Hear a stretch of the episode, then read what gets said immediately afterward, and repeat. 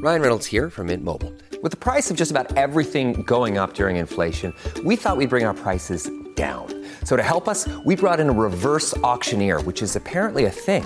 Mint Mobile unlimited premium wireless. Ready to get 30, 30, bit to get 30, bit to get 20, 20, 20, bit to get 20, 20, bit to get 15, 15, 15, 15 just 15 bucks a month.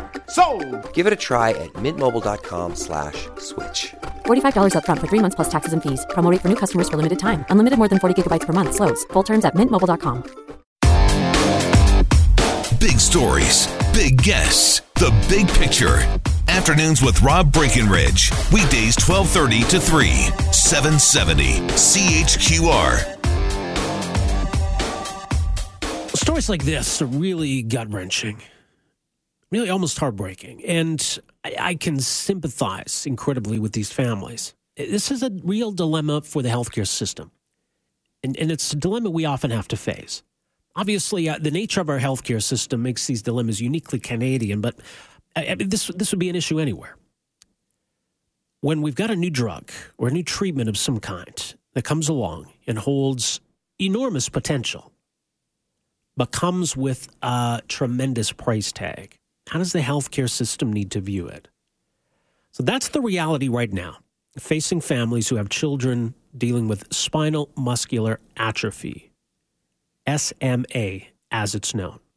It's a genetic disease, it destroys the motor neurons in the spinal cord, it's degenerative, it can lead to early death. Uh, obviously, that's, you know, to get that kind of a diagnosis, right? A parent's worst nightmare. So along comes something that offers hope.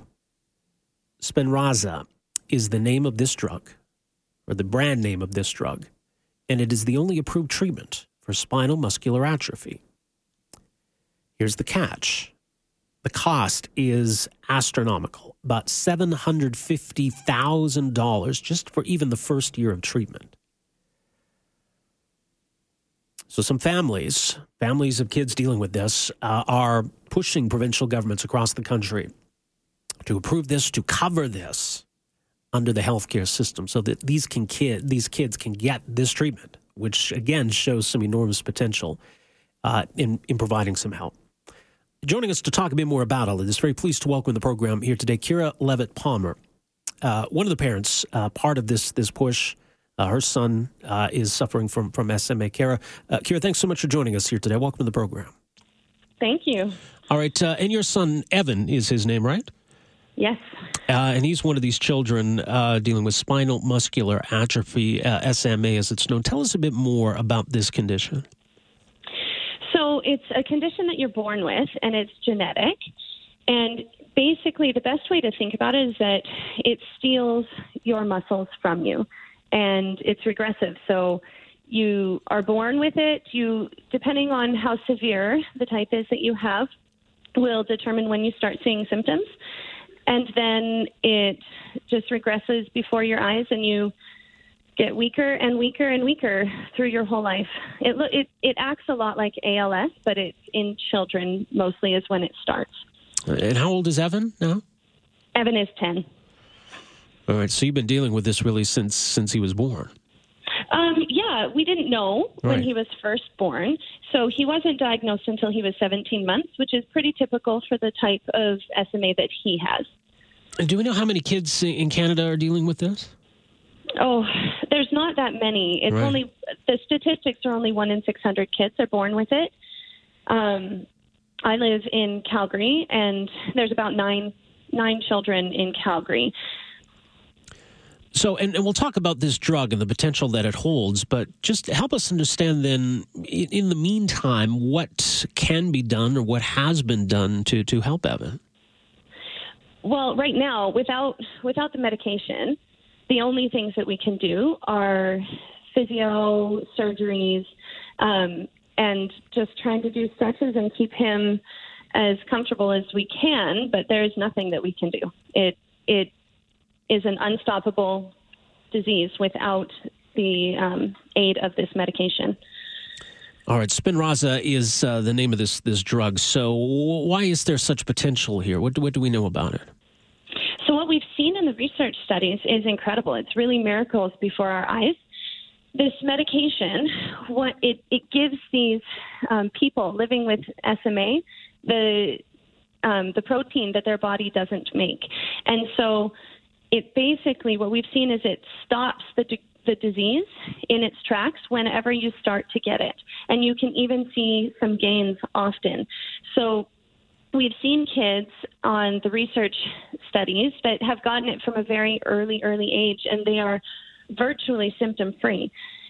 And then we've had some friends who were on the trial who we have seen gain strength and gain muscle mass and be able to to do things that they were never able to do before and never even had a hope of doing. So Health Canada has approved this drug, right? They have approved it, but it's it's so expensive, and um, the Drug Review Board federally has recommended to provinces that they don't cover it for families, and there's no way that anybody can afford this medication. But the provinces still have the chance to make their own decision. And so we're just hoping and praying that they will look at the research and that they will make the right decision and, and fund this medication for people who are living with SMA. So Health Canada approves the drug, but then there's the, the, Canadian Agency for Drugs and Technologies in Health, and I guess that's the agency that makes recommendations about whether it should be covered or, or for whom it should be covered. So what have they said? Um, they said that it is not worth the return on their investment. And so they have recommended that it only be covered for a very small subset of the most severe children diagnosed with this, and only if they're diagnosed before seven months. Oh, wow. Uh, and, and the cost, you mentioned the cost, $750,000 for the first year of treatment. That's obviously a, a tremendously high figure. Why, why, is it so expensive? Do we know? Uh, the most we can figure is that it's because of the amount of time that the research company spent researching this medication. But other than that, we I, I really don't know. So, what does that leave parents in the meantime, uh, knowing the, the potential of this drug, but facing this enormous barrier to it?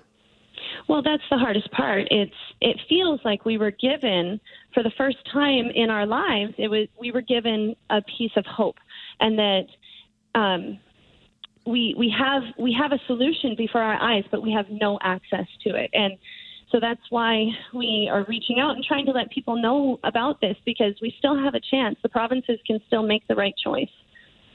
Well, that's the thing, right? I mean, there's the recommendation from this agency, but it's still it's up to each province how how they address it, isn't it? Yeah. And and uh, have any provinces yet taken the lead or, or gone beyond the, the recommendation? Uh, no, not yet. Nobody's made a decision yet. Have you had conversations yourself with, with Alberta health officials about this? There are several of us who are sending in letters and, and scheduling meetings, and we are that that's kind of my life right now is trying to get this out there and talk to people. And I know I'm not the only one. What kind of a response have you received, or, or have you received any kind of response? Um, well, the hard is, the hard part too. Some people have received responses. I I am not quite there yet, but I was a little bit late to the game because all of this happened right before Christmas, and we were on vacation. We were gone, so I couldn't address it until we were back. Uh, so, where can Canadians go to, to find out more about this, or if, you know if they want to lend their voices to this campaign? What would be the best way to do that?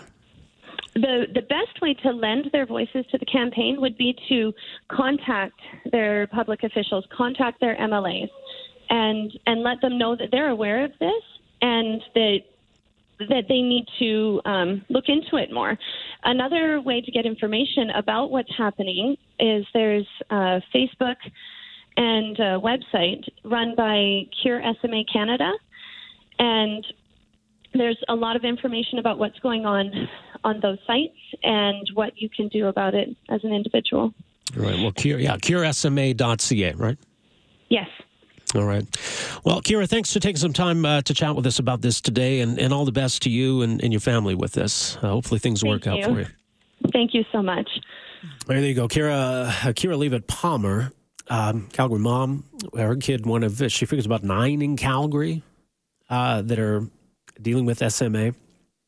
So this is tough, and and hopefully, maybe in the months well, hopefully not years, but going forwards, as more research is done that again can show that indeed this does this does help, this does work, I think it will make it easier for provincial governments to make that decision. And and so that's the dilemma that that Health Canada faces, that the Canadian Agency for Drugs and Technologies and Health faces is how much do you need to see before you can approve a drug? At what point is it still considered experimental? So Health Canada has approved the drug. So it, it does it is cleared to be used in Canada. The recommendation though from the CADTH is is very narrow, as you heard regarding children who are eligible for coverage of this. Uh, so the company that makes the drug Biogen has submitted the price at $750,000 per patient for the first year. And again, maybe in time that will come down, or maybe there are other alternatives, or maybe even somehow, I don't know, a generic version or, or something along those lines that maybe will be easier for these families, for the system to deal with this. But in the meantime, you're one of these parents. What, what do you do? Just uh, a horrible dilemma. 403 974 8255 is a number. We're back with more right after this. Afternoons with Rob Breckenridge, starting at 1230 on News Talk 770 Calgary.